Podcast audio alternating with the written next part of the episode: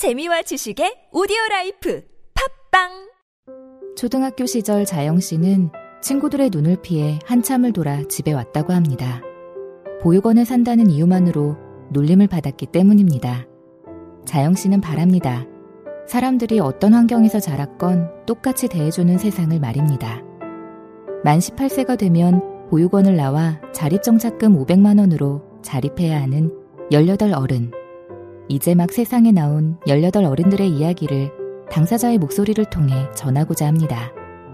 자세한 내용은 검색창에 18 어른 캠페인을 검색해 주세요. 아름다운 재단. 안녕하세요. 부총리 겸 교육부 장관 유은혜입니다. 교육부는 먼저 사회로 진출하는 고등학생들을 위해 좋은 고졸 일자리를 늘리고 취업의 길을 넓히겠습니다. 그리고 고등학교 졸업 후 바로 취업을 하더라도 원할 때 공부할 수 있도록 돕고자 합니다.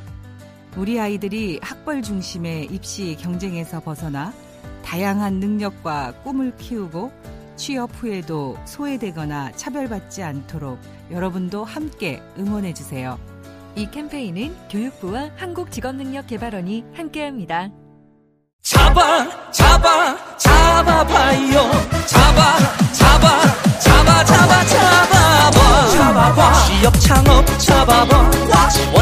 잡아봐. 내게 딱 맞는 기회 잡아봐. 잡아봐. 경기도 일자리 재단. 잡아봐.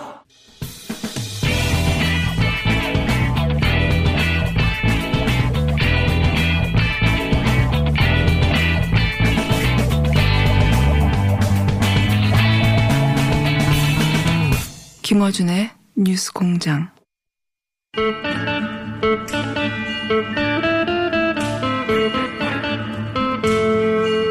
우라이퍼 우상호 의원 나오셨습니다. 안녕하십니까. 안녕하십니까. 예.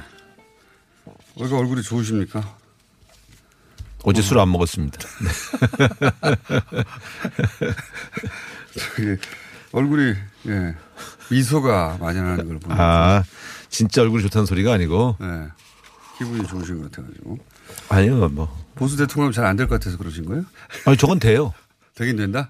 대통합은 안 되고. 대통합은 안 되고. 제가 볼 때 지금 우리 공화당하고는 전혀 대화를 안 한 거 보니까 거기는 제외시킨 것 같고. 예.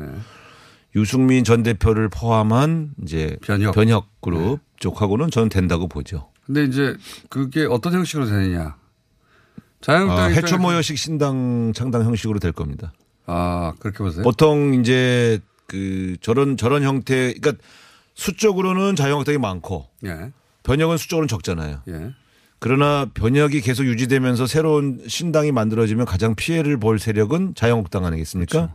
특히 대구 경북 영남 쪽. 예. 그렇기 때문에 아쉬운 건 자유한국당이라고 봐야 되죠. 그런 그러면 창당 그러니까 신당 창당의 합당의 모양새는 그쪽이 하란 대로 해주죠.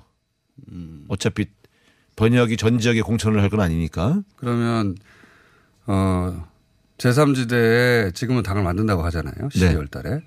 근데 그렇게 당을 만들었다가 얼마 후에 자유한국당과 그 변혁당이라고 하죠. 변혁당이 네.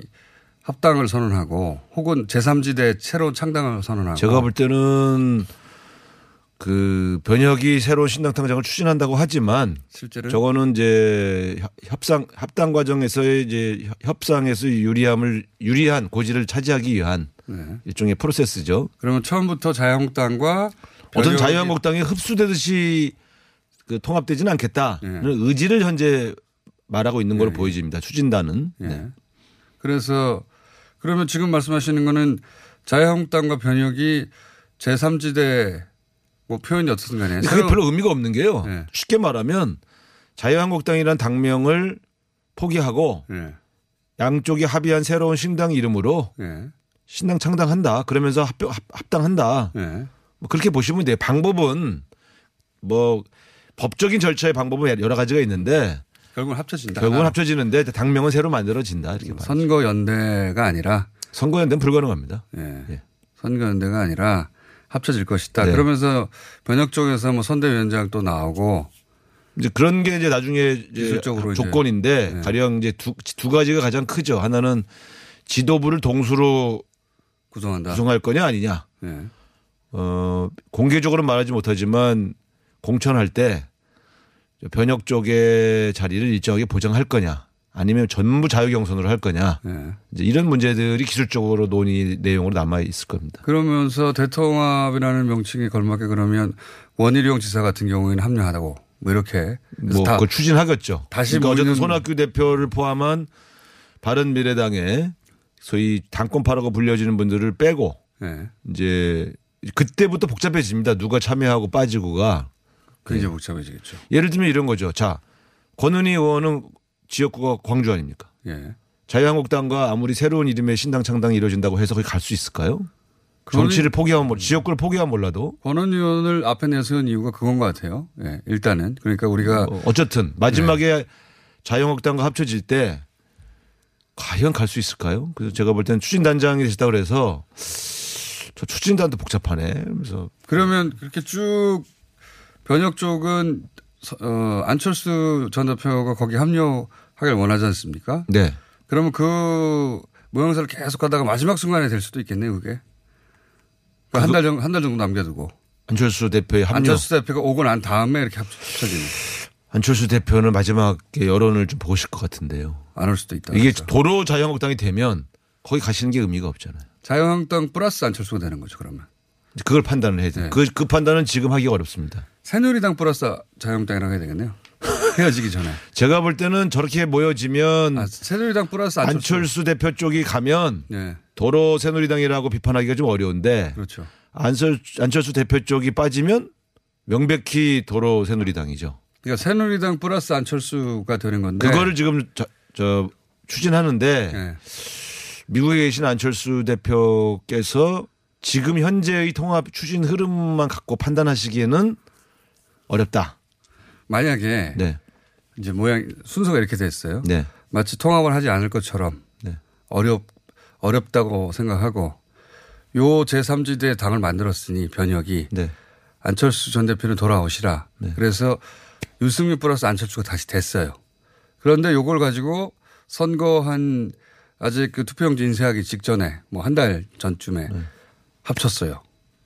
그 실제로 그렇게 됐다면 어느 민주당과 1대1 구도가 사실상 되는 거랑 마찬가지 아닙니까 거의? 뭐 상당히 이제 그렇게 되면 호남은 분열되고 호남은 분열이고 아무래도 저 저기 저 대한정치연대나 바른미래당이 어떤 형태든 또 뭔가 2차전이 있지 않겠습니까? 새로운 통합의 움직임이. 민주당과 그 그런데 대신 영남 쪽은 예, 보수가 하나 되는 예, 이런 측면이 있고 거기에 안철수 대표 쪽이 추가되는 예. 이제 이런 맛이 좀 모양은. 좋잖아요. 그게 이제 제가 제일 싫어하는 모양인데 민주당이 제일 예, 싫어하는 그런데. 왜냐면 그러니까 이제 호남은 분열된 상태에서 예. 영남은 하나 되고 거기에 제3지대 안철수 대표 쪽이 붙는 그렇죠. 이런 모양은 총선에서는 별로 우리가 반가워하는 분위기는 아니 모양은 아닙니다. 매우 안 반가운 분위기. 근데 모양이죠. 저는 이게 쉽지 않다고 봐요. 어렵다? 함수 관계가. 예를 들어 안철수 대표가 자유한국당 쪽으로 들어가면 예, 자유한국당은 도로 새누리당이 아니니까 좋은데 예, 안철수 대표 이미지는 소위 중도 제3지대 창당론은 사라지잖아요. 그렇죠.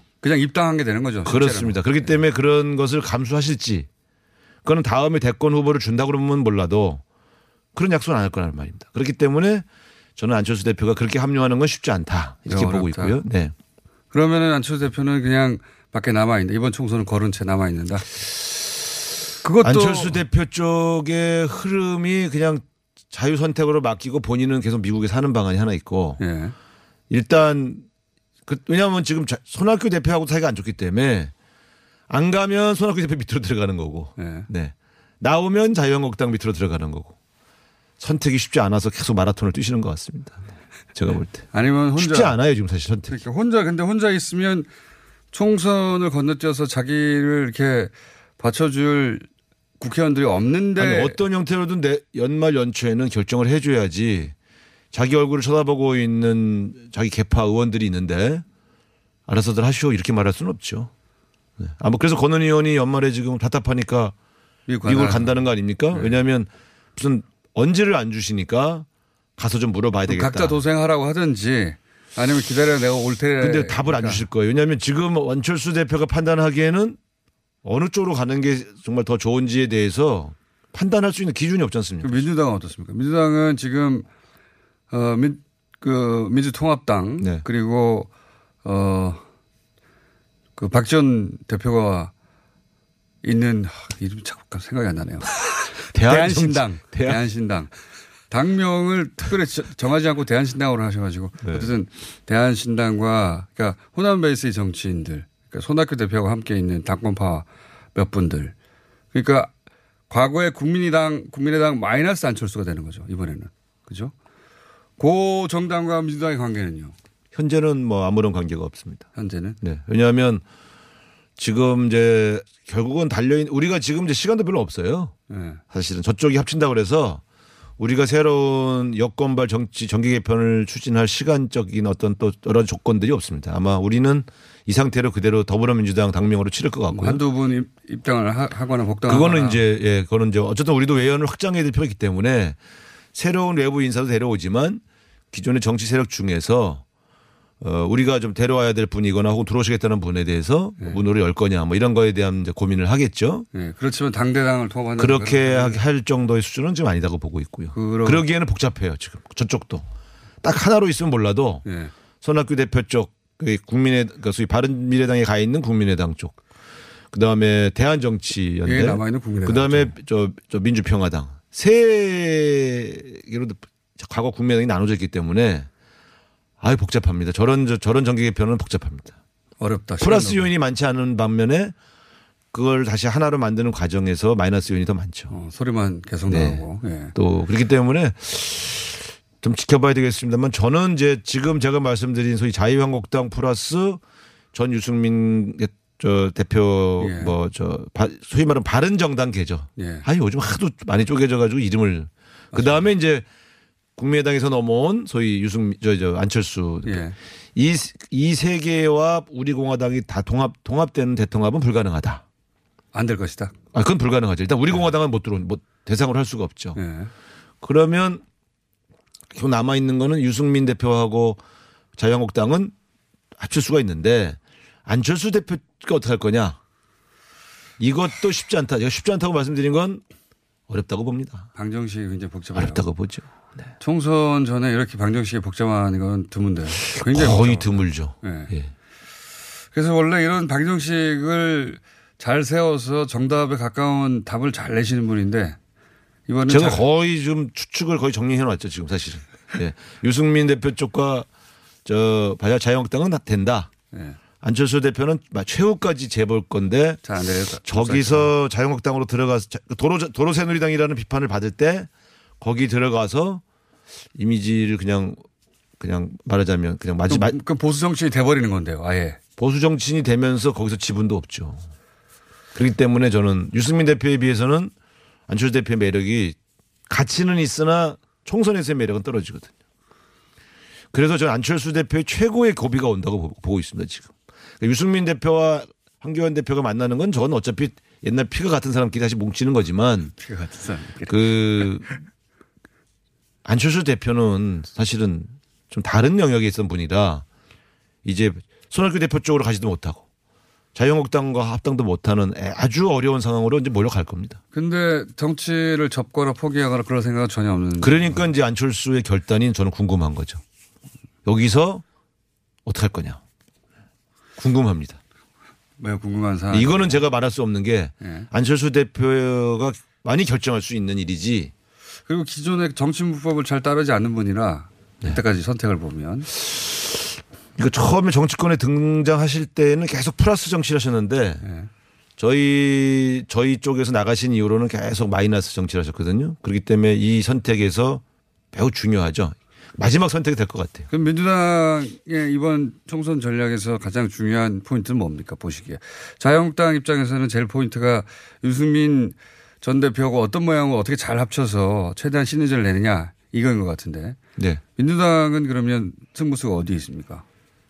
저희는 사실은 지금은 이제 내년도 총선이 예. 전면적인 이 정권의 심판 선거로 가지 않게 하기 위해서 네. 새로운 미래 비전과 새로운 인물 영입 등 자기 혁신과 새로운 비전으로 승부할 수밖에 없는 상황이죠. 그 원래 이제 총선이 그 정권 심판의 성격이 있잖아요. 부분적으로 있습니다. 언제나. 네. 어, 그래서 이제 문재인 정부를 그렇지 않아도 저- 중간 정도 지났으니까 심판 하나 선거가 될 거냐 아니면 아니면 요게 바로미터가 굉장히 중요했던 게 조국 장관 사퇴 국면의 후폭풍이 예. 전면적인 대통령과 여권에 대한 지지율 하락 그 심판 여론으로 가느냐 그, 이 심판으로 가느냐 그러니까 네. 매우 중요한 시점이었는데 예. 어, 결과에 어쨌든 조국 장관 사태가 좀 일찍 이루어지면서 예. 현재로는 조국 장관 사태로 인해서 생겨졌던 민심의 출렁거림이 일단 전 진정 상태로 가고 있거든요. 뭐 대체로 그렇습니다. 현재의 흐름은 그렇습니다. 그러니까 이게 과거에 보면 김대중 대통령 때 그 홍삼 트리오 사건으로 예. 인해서 한 지지율이 한 15% 20% 떨어진 다음에 하락 돼. 정체로 갔거든요. 보통 그 예. 정권 중반쯤 되면 사건 하나 터지면 그다음 회복이 안 되죠. 노무현 대통령 시절에 에, 대연정 발표와 예. 어, 집값의 급격한 상승으로 인해서 한 20% 하락한 게 그대로 하락 정체로 갔어요. 예. 그러니까 이- 이런 흐름으로 볼 때 지금 2년 6개월 반환점을 돌고 좀 위기를 맞이했었는데 예. 지금 다시 이전 지지율로 회복 혹은 어, 더 하락하지 않는 상황. 이거는 아직까지는 우리 민심이 문재인 대통령 한 번 더 잘해봐라. 예. 예, 조금 실망스러운 점도 있었지만 한 번 더 지켜보자. 그 이런 정권 심판하냐 아니면 아직도 척결되지 않는 해소되지 않은 않은 그 적폐들 문제를 여전히 해결해야 저는 된다. 아직 기대를 접지 않았다. 저는 이렇게 아직까지는 보고 그렇다 있- 보시는 네, 그렇습니다. 그래서 이제 지금부터 내년 총선까지 우리 여당이 잘해야 된다. 그럼 황교안 대표와 나경원 원내대표 네. 사이가 별로 좋지 않은 것처럼 보도가 되는 상황은 진짜인가요? 저는 보시기에? 진짜라고 보고 있습니다. 어. 네. 두 분이 서로 마주 본 걸 본 적이 없어요. 서로 앞, 앞만 보고 있지 않습니까? 그리고 두 분이 보면서 서로 웃질 않잖아요. 서로 사이가 그런 그림이 최근에 거의 안 나오지 않습니까? 적은 없는데 그거 그- 왜 그렇습니까? 예? 왜 그렇게 되는 거예요? 여기서 여러 번 말씀드렸는데 두 분이 서로 상대방에 대해서 예. 진심으로 존경하거나 좋아하지 않는 거예요. 그러면 민주당 쪽에서 이해찬 대표의 리더십이 흔들린다는 식의 보도가 많은데 실제로는 어떻습니까? 그거는 이해찬 대표님에 대해서 조금 이제 불만을 가진 사람이 있을 수 있지 않습니까? 그건 뭐 언제나 있을 수 예, 있죠. 예. 그러다 보니까 그런 분들이 이제 조금 아유 좀 새롭게 뭘 좀 바꿔볼 수 없나 이런 말을 사석에서 하는 거고 예. 공식적으로 이해찬 대표를 흔들거나 또 그분에 대해서 뭐 새로운 어떤 소위 말하면 낙마시키고 새로운 사람을 데려오려는 움직임은 전혀 없습니다. 낙마시키고 모시고 분이 어디 있습니까 지금 현재? 아니 그러니까요. 그러니까 이제 현실적으로도 그렇고 아니 일부 언론과 네. 일부에서는 이해찬 대표를 뒤로 빼고 이낙연 총리를 좀 세우자 예. 이렇게 이야기하는 흐름이 있다고 들었는데 제가 볼 때는 제 앞에서 그렇게 말하신 분은 한 명도 없거든요. 보수 매체들이 계속 그렇게 네. 주장한다고. 그래서 제가 볼 땐 그것도 실현이 불가능하거든요. 예. 이렇게 봐야 됩니다. 이해찬 대표님이 조금 낡은 이미지를 갖고 있다. 예. 정치를 오래 하면 다 그렇습니다. 그러 대신 리스크 관리 능력은 제가 볼 때 아주 뛰어납니다. 지금까지 보면 당이 그, 그러니까 몇 가지의 위기 요인이 있을 때 어쨌든 진정시키고 새롭게 넘어가고 미리 나중에 싸, 막 싸움이 생길 사안들을 미리 정리하고 그냥 뭐 워낙 정치를 오래 하셔가지고. 근데 이게 작지 않거든요. 선거에서는 맞습니다. 왜냐하면 지금 자유한국당은 황교안 대표와 나경원 대표 발 설하라 실수가 많거든요. 나경원 대표 어, 하고 황교안 대표는 그렇고 그럼 황교안 대표가 당내 입지가 흔들린다는 식의 보도도 있잖아요. 그건 어떻게 보세요? 황교안 대표의 당내 입지는 총선 때까지 흔들릴 리가 없습니다. 대안, 대안이 거기야말로 닿은 대안이 없습니다. 대안이 없기 때문에. 자, 패스트트랙은 통과됩니까? 이게 가장 큰 아, 이거 이게. 제일 어려운 얘기예요. 네, 다른 큰건다 보이는데 예. 이거는 의원들의 숫자를 세야 되는 문제 아니겠어요? 네. 근데 당마다 너무 찢어져 있고 너무 달라서 그때마다 다 다르고. 어, 제가 탄핵할 때도 보면 하루에 20명 정도가 찬성했다가 반대했다 왔다 갔다 했거든요. 네.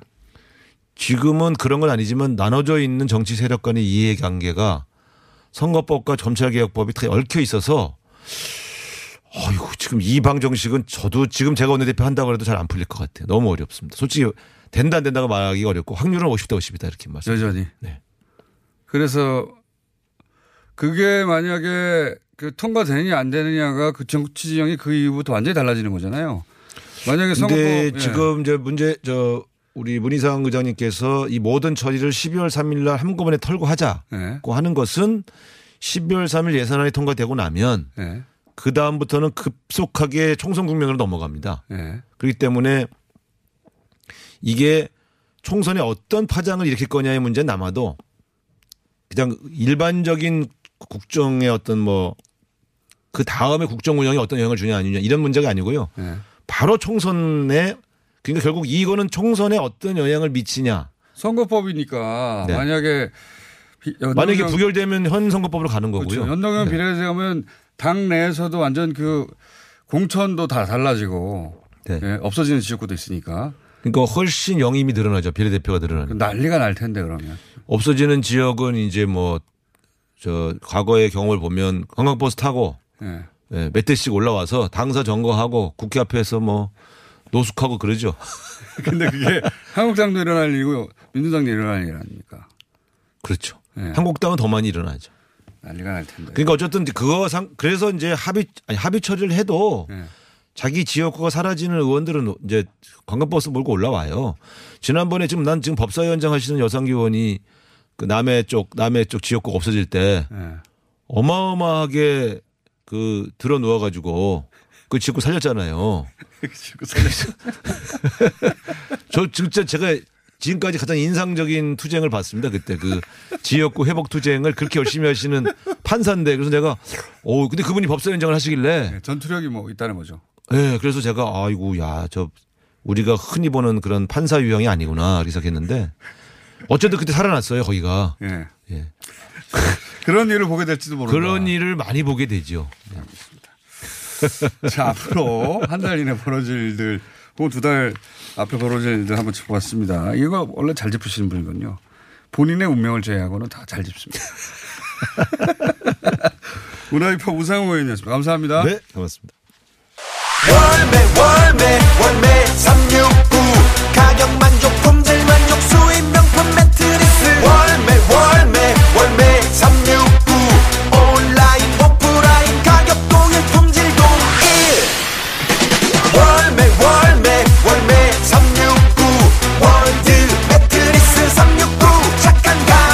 월드 매트리스 369. 온 오프라인 동일 판매. 지금 검색창에 월매 369. 안녕하세요. 치과의사 구지은입니다. 태아가 자랄 때 가장 먼저 생기는 기관이 어디일까요? 바로 입입니다. 먹는다는 것은 삶의 시작이자 끝인 것이죠. 100세 시대인 요즘은 치아를 100년 가까이 사용합니다. 그럼 어떻게 해야 치아를 100년 동안 건강하게 관리할 수 있을까요? 바로 올바른 칫솔질과 정기적인 스케일링입니다. 가까운 치과를 방문하시면 치과의사 선생님께 올바른 칫솔질을 배울 수 있습니다. 그리고 1년마다 건강보험 적용이 되는 스케일링 치료 놓치지 마세요. 이 캠페인은 유디치과협회와 함께합니다. 시더 시더 아빠 발톱 너무 두껍고 색깔도 이상해 이 녀석 그럴까봐 내가 캐라셀 네일 준비했지? 갈라지고 두꺼워진 발톱 무좀이 싹 사라진다고. 미국 판매량 1위 600명 임상 실험을 거친 전 세계 48개국 손발톱 케어 압도적 지배자 캐라셀 네일. 2주 후 달라진 손발톱을 경험할 수 있습니다. 네이버에서 캐라셀 네일을 검색하세요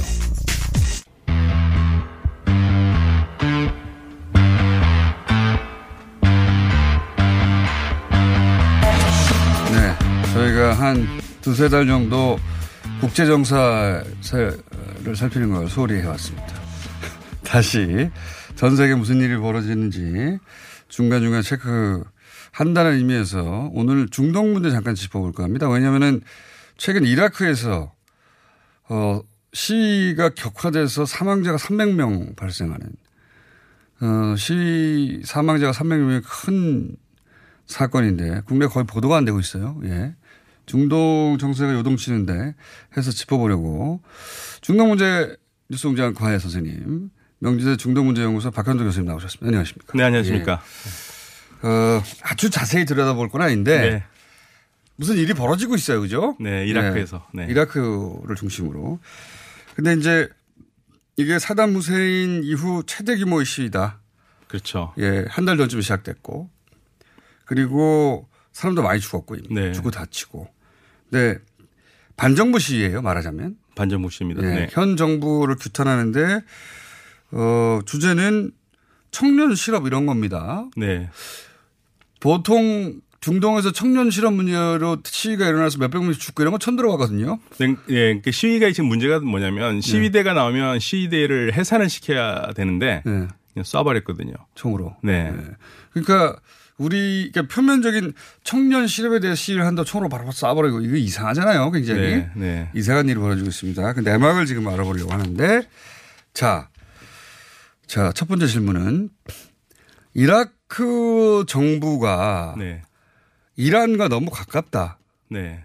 이게 시대의 불만과 구호 속에 등장한다고 하는데 네. 실제로 그렇습니까? 네, 지금 사실은 시대의 굉장히 독특한 교우 중에 하나가요. 이란 나가라 나가라. 그러니까요. 예, 바그다드는 자유다. 계속 네. 이런 얘기를 하고 있거든요. 그리고 청년 실업하고 네. 이란 나가라하고 상관이 없잖아요. 그러니까 이제 그 이라 이, 그 시위대의 주장은 이라크 정치가 부패했는데 네. 그 나눠 먹기를 하고 있는데 그 나눠 먹기 하는 데에서 그 사람들에게 영향을 행사하는 게 이란이다. 어, 그러니까 이란이 지- 예 사실 실질적으로 이란이 이라크 정치를 다 좌지우지하고 있다. 음. 그러니까 이 부패 세력들을 키우고 있고 그러니까 네. 이란 니네 나가라 이런 지금 얘기를 하고 있습니다. 그러니까 현 이라크 정부가 이란과 가깝고 네. 어 그건 주제 사실인데 네. 그런데 왜냐하면 시아파 그러니까 사담 몰라 하고 나서 시아파가 집권했고 네. 시아파의 종주국이 이란이니 서로 가깝다. 네. 이거는 뭐 주제 사실인데 이, 이 시위대가 이란 나가라. 네. 이란 그 이라크 정치인의 부패는 이란과 관련이 있다. 그렇죠. 예. 그러면서 청년 실업 뭐 네. 이렇게 연결되는 네. 매우 정치적인 집회예요. 그러고 보면 네, 실업은 맞습니다. 갖다 붙인 것 네, 같고. 그르, 그렇기도 하고요. 근데 진짜 촉발된 거는 작년 이맘때도 사실은 작년에도 좀 빨리 시위가 있긴 했는데요. 경제난 네. 때문에. 그러니까 기본적으로 이라크 정부가 그 돈을 쓸 줄은 모릅니다. 국민들한테 기본적인 음. 뭐 식수라든지 전기라든지 이런 걸 공급을 안 하는데 보통 여름에 이게 문제가 시끄럽지 않습니까? 네. 그래서 이제 그 올해도 그랬으면 이해가 가는데 올해는 뭐 그런 그 홍수 뭐 비, 가 많이 왔고 그러니까 네. 그런 문제가 전혀 없었는데 왜 이렇게 났느냐 했는데 사실 촉발은 된 것은 지난 9월 달에 그 IS 작전의 최고의 그저 뭐지 공헌을 했던 예, 사디 장군을 해임을 한 거거든요. 네. 그러니까 현직에서 그 전투직에서 물러나게 하고 국방부의 그 책상으로 옮기게 했습니다. 예. 정치적 수정인데 그러면. 네. 예. 그런데 이 장군이 어떤 장군이냐면은 어 자기가 그 IS하고 싸울 때 2015년에 대단히 어려운 작전인 작전이어서 외부의 세력이 도움이 필요했음에도 불구하고 그걸 거절했어요. 어, 그 외부 세력이 이란이군요. 그렇죠. 그러니까 네. 여기가 우리가 이- 내가 이렇게 외부 세력의 도움을 받아서 이겨도 이거는 우리가 이긴 게 아니라 그, 다, 그 도와줘서 이겼다는 얘기가 나오니까 우리는 깨끗하게 우리가 싸우게 이겼다 하고 이란 쪽의 도움을 다 거절했거든요. 음. 그러니까 이제 이란으로서는 굉장히 그 뭐죠 그 눈에 좀 가시와 같은 존재였습니다. 아, 그러니까 전쟁 끝나자마자 숙청해 버렸다. 네, 그래서 이제 음. 이번에 그 국- 국방부 자리로 그 전쟁 안 하는 자리로 옮겨 버렸거든요. 음. 그러니까 국민들이 아, 이 사람도 시합니다, 그런데. 예. 예, 그런데 국민들이 이제 이걸 보고 또 화를 내기 시작한 거죠. 이거는 뭐 뒤에 이란이 있을 수밖에 없다고 얘기를 음. 아. 했고, 그러게 촉발이 되면서 지금 음, 아주 뭐. 예, 물밀듯이 넘어오는 겁니다. 자, 그런데 여기 왜 총까지 쏴버렸냐. 이게 이라크 집권 세력 입장에서 보자면 단순히 어, 시민들의 불만이 아니라 그 뒤에 세력이 있다고 본 거 아닙니까 이게 뭔가. 그렇죠. 그러니까 예. 사실 이 총선거에 대해서도 이라크 쪽에서 나오는 얘기는 이게 원래 그 우리 그 이라크 군, 그 경찰이 이렇게 할 건 아닌데 예. 이 이란에서 이- 이라크에서 데모가 나니까 이란의 그 혁명 수비대 고드스 군단이 있습니다. 예. 아주 명예 저- 아주 그 정예 군단인데 거기 사령관이 예. 솔레이만인데요. 솔레이만이 사령관이 와가지고 어뭐 이런 이 정도의 시위는 우리 이란에서는 아무 문제가 없다 하면서 강경 진압을 요구를 해서 쐈다라는 얘기가 있어요. 음. 그러니까 이제 그 시위대에서 나온 얘기들이거든요. 그러니까 이게 모든 게 반 이란 쪽으로 지금 움직이고 있고요. 심지어는 음. 시위는 반 이란이다. 네 시위의 가장 핵심은 사실 아, 반 이란입니다. 네. 근데 이제 그래서 네. 그래서 이 시위의 뒤에는 이스라엘과 미국이 있다. 네. 라는 보도들이 있어요. 우리나라에는 없지만. 네, 네. 근데 교수님이 보기에는 그럴 수도 있다라고 보시는. 그렇죠. 왜냐하면 미국을 그 이란을 싫어하는 나라에서는요 이라크만 이란, 이란과 띄워놓으면은 네. 이란이 더 이상 아랍 쪽에서 움직일 수 있는 무대가 없습니다. 왜냐하면 이란과 이라크는 붙어 있고 붙어 있으니까요. 네. 이란이 소위 시아파 국가들을 쭉 잇기 위해서는 네. 쭉 그 레바논까지 가야 되는데 네. 그거 그거를 이라크를 통과해서 가거든요. 그렇죠. 근데 여기를 끊어버리면 소위 이제 초생딸 동맹이라고 네. 불리는 네. 시아파 동맹이 붕괴되니까 물리적으로. 그렇죠. 그래서 미국 쪽에서는 이라크가 이란에 붙지 않기를 원하는 것이고 이란은 이라크를 통해서 가야 되니까 계속 이라크를 지원하고 그런 거죠. 그렇죠. 이라크만 통과해 통과하면 시리아 거쳐서 어, 레바논까지 가는데 예. 그 이라크를 나오지를 못하면 아예 갈 수가 없지 않습니까? 그렇다고 해서 바다로 가면은 다 걸리고요. 예. 비행기도 마찬가지로 항로 막아버리면 안 되는 거고 지금은 항로가 열려 있습니다만은 궁극적으로 미국이 이란과 전쟁을 하지 않은, 않는다고 생각했을 때, 뭐 트럼프 대통령이 전쟁을 안 한다고 그랬고요. 네. 그랬었을 때 미국이 그 이란의 영향력을 줄일 수 있는 가장 좋은 방법은 이라크의 이라크 를 길을 끌어버리는 거다. 예, 그렇죠. 이라크 문을 닫아버리는 겁니다. 그래서 이 시는 어, 시아 순위의 대결이기도 하지만 미국이 이란을 제재하기 위해서 네. 이 시의 뒤에 있다라고 생각하는 게 대체적인 중동에 있는 국가들의 인식인 거죠, 실제로도. 그렇죠. 그래서 미- 이란에서도 그 얘기는 하지 않지만 그 이- 이라크에 대해서 외부 세력도 손 빠져라. 외부 세력은 미국이다. 네, 미국이죠. 그러니까 네. 예, 그 반대쪽에서도 외부 세력 빠져라 하는 건 이란이고요. 그러니까 이 서로가 이렇게 구체적으로 거명을 하지 않지만 뭐 서로 뭐 선수끼리는 안다고요. 외- 외국 세력을 빠지라고 하고 있다. 네. 그래서 이라크에서 외부 세력은 이란이고 네. 이란에서 외부 세력은 미국, 미국이고. 사우디, 이란. 아니, 네. 미국, 사우디, 이스라엘. 이스라엘. 네. 네, 그 동맹이 그러니까. 그렇죠. 그러니까 이게 중동의 역할이 묻으시는 겁니다, 지금. 네. 단순히 시가 아니라 네. 미국과 사우디와 이스라엘과 네. 그다음에 그 이란을 중심으로 시아파가 팡 부딪히는 현장이 지금 이라크의 시위 현장이다. 예, 그리고 이제 미국이 지금 하는 걸 보면 아주 정확하게 나오는 게요. 시- 시리아 동북부에서 장- 순간 빠졌지 않습니까? 예. 그런데 안 빠지고 있는 그 유전지대 쪽 있잖아요. 예, 예. 그 아래쪽하고 거기가 이란이 그 어, 시리아 거쳐서 레바논으로 갈 수 있는 길목입니다. 아, 거기도 그 길목이군요. 네, 그래서 길목을 딱 막고 아. 있는 겁니다, 지금. 아하, 그렇군요. 미국은 이란의 세력이 레바논까지 가서 이 소위 초승당 동맹이라는 걸 만들기 원하지 않거든요. 그렇죠. 그럼 반 이스라엘 전선이 확대가 되니까요. 네. 이란은 반미이기 때문에 네. 반미 국가의 중동의 중심이기 때문에 그걸 막으려고 하는 것이고 그 힘이 부딪히는 현장이 바로 이 이라크 반정부 시위다. 300명이 죽었고 네. 그 역할이 있기 때문에 처음부터 총을 쏴버렸다. 그렇죠. 겁니다. 그러니까 재밌는 게 지금 2010 재밌는 이야기를 하기는 시간이 없습니다. 교수님. 또 모시겠습니다. 네. 어, 그런 내막이 있습니다. 여기까지 하겠습니다. 오늘은 또 할게요. 명지대 중동문제연구소 박현도 교수님입니다. 감사합니다. 네, 감사합니다.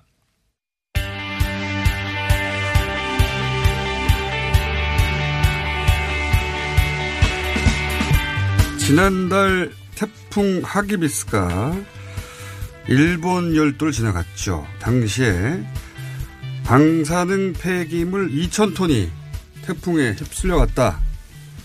라는 사실을 뉴스 공장에서도 전해드렸는데 그 이후 일본의 방사능 수치가 올라갔다는 뉴스가 있습니다. 이 이야기를 지난번 뉴스 공장에 출연하셔서 일본이 방사능 오염수를 바다에 방류할 계획을 세웠다고 폭로해 전 세계를 놀라게 했던 그린피스의 숀 버니 수석 원자력 전문가 다시 한번 스튜디오에 모셨습니다. 안녕하십니까. Good morning. Very good to be here. 네. 네, 오게 돼서 기쁩니다. 자, 어, 이번에 이제 후쿠시마에 현장을 직접 다녀오셨어요. 그리고 특히 다카세 강을 조사하셨다. 라고 전해들었는데 이 강을 조사하신 이유는 뭡니까? So the Takase River is one of the many rivers. 네, 우선 일본 후쿠시마현 같은 경우는 그 산에서 이제 흘러 내려오는 강이 여러 개가 있는데 그 중에서도 다카세 강이 가장 중요한 강입니다. 그 이유는 이 다카세 강은 그 일본 정부에서 제한 접근 지역으로 지정을 해 놓은 지역도 통과하고 있고 또 공개된 지역도 통과를 하고 있기 때문입니다. 또 2011년 그 동일본 대지진 사고가 났을 때 산에서 내려오는 강물들과 주변에 있는 산과 숲이 방사성 물질, 특히 세슘 같은 것들에 의해서 상당히 많이 오염이 됐습니다. 그 오염이 된 이후로 비가 많이 오거나 폭우나 태풍이 이제 있을 경우에 이런 방사성 물질들이 이런 환경 안에서 이렇게 움직이게 되거든요. 그렇기 때문에 어, 그런 부분을 잘 조사하기 위해서 가장 중요한 그 강인 다카세 강을 선택한 겁니다. 어, 그러면 이 다카세 강을 조사하기 위해서 어떤 방식을 어, 동원했나요? Um, we use uh, unmanned aerial vehicle, a drone. 무인 항공기 드론을 사용을 했습니다. 또 초당 방사성 신호가 얼마나 잡히나 그 CPS도 많이 사용을 하고 있습니다. 그래서 저희가 지표 면에서도 이런 것들을 측정을 하고 또 드론을 각기 다른 높이에서 띄워서 그 각각의 층에서 방사선 수치가 얼마인지를 저희가 무인 항공기를 통해서 측정을 했고요. 또 이를 통해서 그리드 패턴을 만들어서 이런 것들을 분석을 했습니다. 네, 알겠습니다.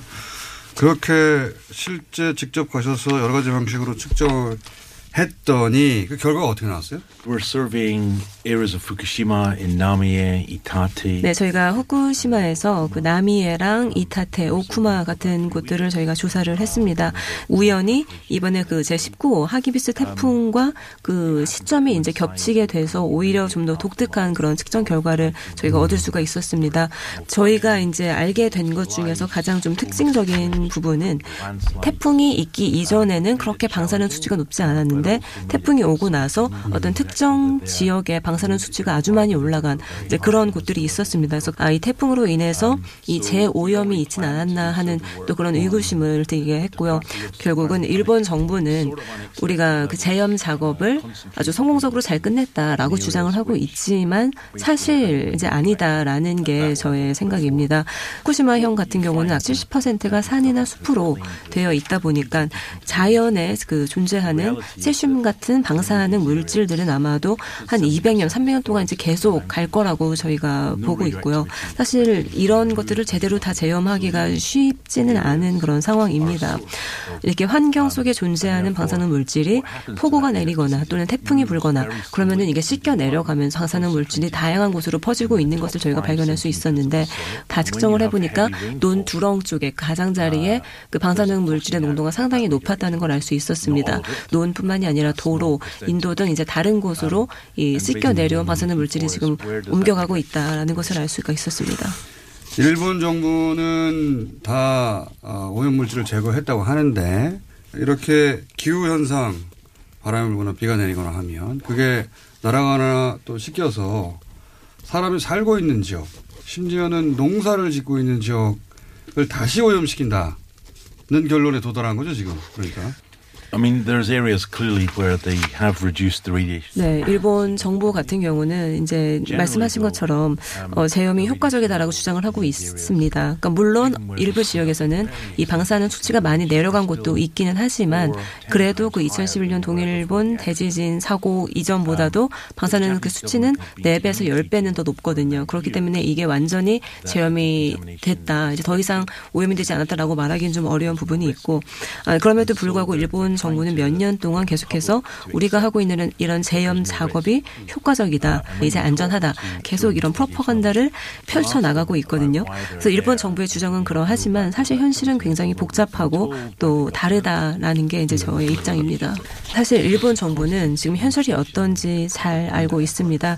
2011년 동일본 지진 나고 난 이후에 이제 다양한 과학적인 조사도 이루어졌었고 또 보고서도 여러 개가 있었는데 후쿠시마 다이치 같은 경우 그 후쿠시마 다이치 원전에서 한 30% 정도의 셀슘은 이미 태평양으로 흘러갔거든요. 원래 있던 사고 지역에서 또는 이런 큰 강에서 그 안에 내재되어 있던 방사능 물질이 자꾸 바다로 이제 흘러 들어가는 것이 큰 문제가 되는데 일본 정부는 직시하지도 않고 있고 또 이에 대해서 어떻게 할 수 있는 일도 없을 뿐더러 이런 걸 그냥 쉬쉬해서 덮으려고만 하고 있는 것 같습니다.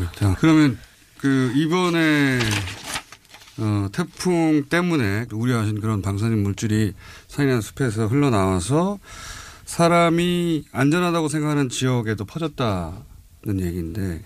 Um, so, for example, 그래서 이제 수치를 좀 말씀을 드리면은 사고 전에 후쿠시마 지역의 그 방사능 수위를 보면은 그 시간당 0.04 마이크로 시버트였습니다. 그런데 이게 사고가 난 이후에 20배, 높을 때는 25배까지 방사능 수치가 이제 올라가 있다라는 걸 저희가 알 수 있었습니다. 또 어떤 특정 지역을 봤을 때는 100배, 200배 더 넘게 높게 나오는 그런 특정한 부분들도 있습니다. 방사능 수치가 500배, 1000배, 2000배까지 넘게 올라가는 아주 그 고농도 방사능이 검출되는 부분들이 있는데 이런 건 저희가 핫스팟이라고 부릅니다. 이런 일상적인 지역에서 지금 이렇게 높은 방사능 수치가 검출된다는 거는 전혀 정상적인 상황은 아니라는 것이죠.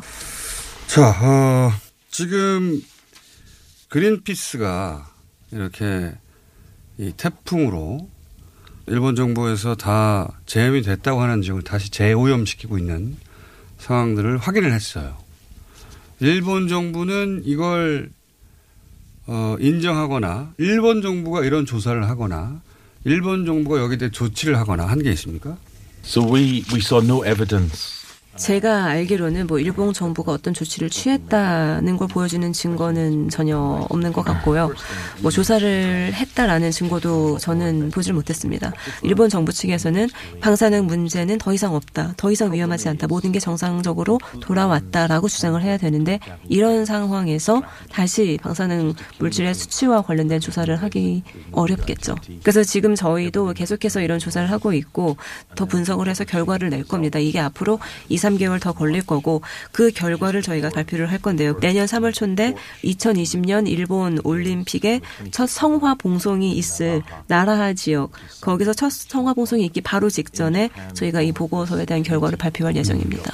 네, 일본의 오염수 처리와 관련된 소위원회에서는 태평양 방류가 이제 그게 하고자 하는 어떤 그런 옵션인데 지금 이 상황에서 사실 숲에 있는 방사능 물질이 태평양으로 이제 흘러 들어가는 것들을 완전히 막을 수는 없습니다.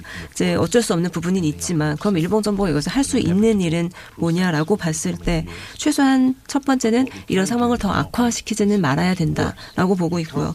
두 번째는 이렇게 태평양 방류는 하면 안 된다는 것이죠. 그래서 일본 정부 같은 경우는 사실 상황이 이렇다고 하면은 하기비스 태풍 이후에 얼마나 많은 방사능 물질들이 태평양으로 흘러 들어갔는가에 대한 조사를 하는 게 맞다고 봅니다. 그러니까 비가 오거나 태풍이 불거나 이런 걸 통해서 재오염된 걸 확인했는데 어, 숲에 쌓여 있는 이런 방사능 물질들이 바다로 이런 방식으로 자연에 의해서 흘러가는 걸 일본 정부가 막지도 못하면서 자기들이 거기다 더 악화시키는 일부러 쏟아붓는 짓까지 하지는 마라.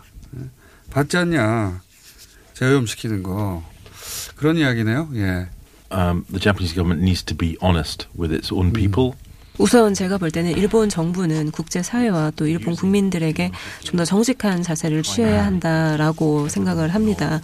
사실 일본 정부에서는 지금 후쿠시마 원전 사고가 이젠 다 뭐 해결이 됐다. 모든 게 정상이다라고 주장을 하고 있지만 사실 남미에도 그렇고 이타테도 그렇고 실제 가보면은 전혀 정상이 아니거든요. 그래서 이런 것들을 고려했을 때 저희가 좀 더 명확하고 정확한 그런 정보를 전달하는 것이 아주 중요한 것 같습니다. 그래서 저희는 일본 정부는 안전하다, 이젠 괜찮다라는 그 프로포겐다를 계속 펴고 있는데 사실 이런 활동은 이제 그만해야 된다, 중지해야 된다라고 봅니다. 네, 그래서 저희는 앞으로 수개월 동안 이 일본 정부가 얼마나 많은 거짓말을 하고 있는지 정말 낱낱이 파헤쳐서 폭로할 계획입니다. 알겠습니다. 어, 마지막 질문입니다. 어, 만약에 본인이 일본 정부에서 결정을 내릴 수 있는 위치에 있다고 한다면 그렇다면 이 지역을 어떻게 하시겠어요?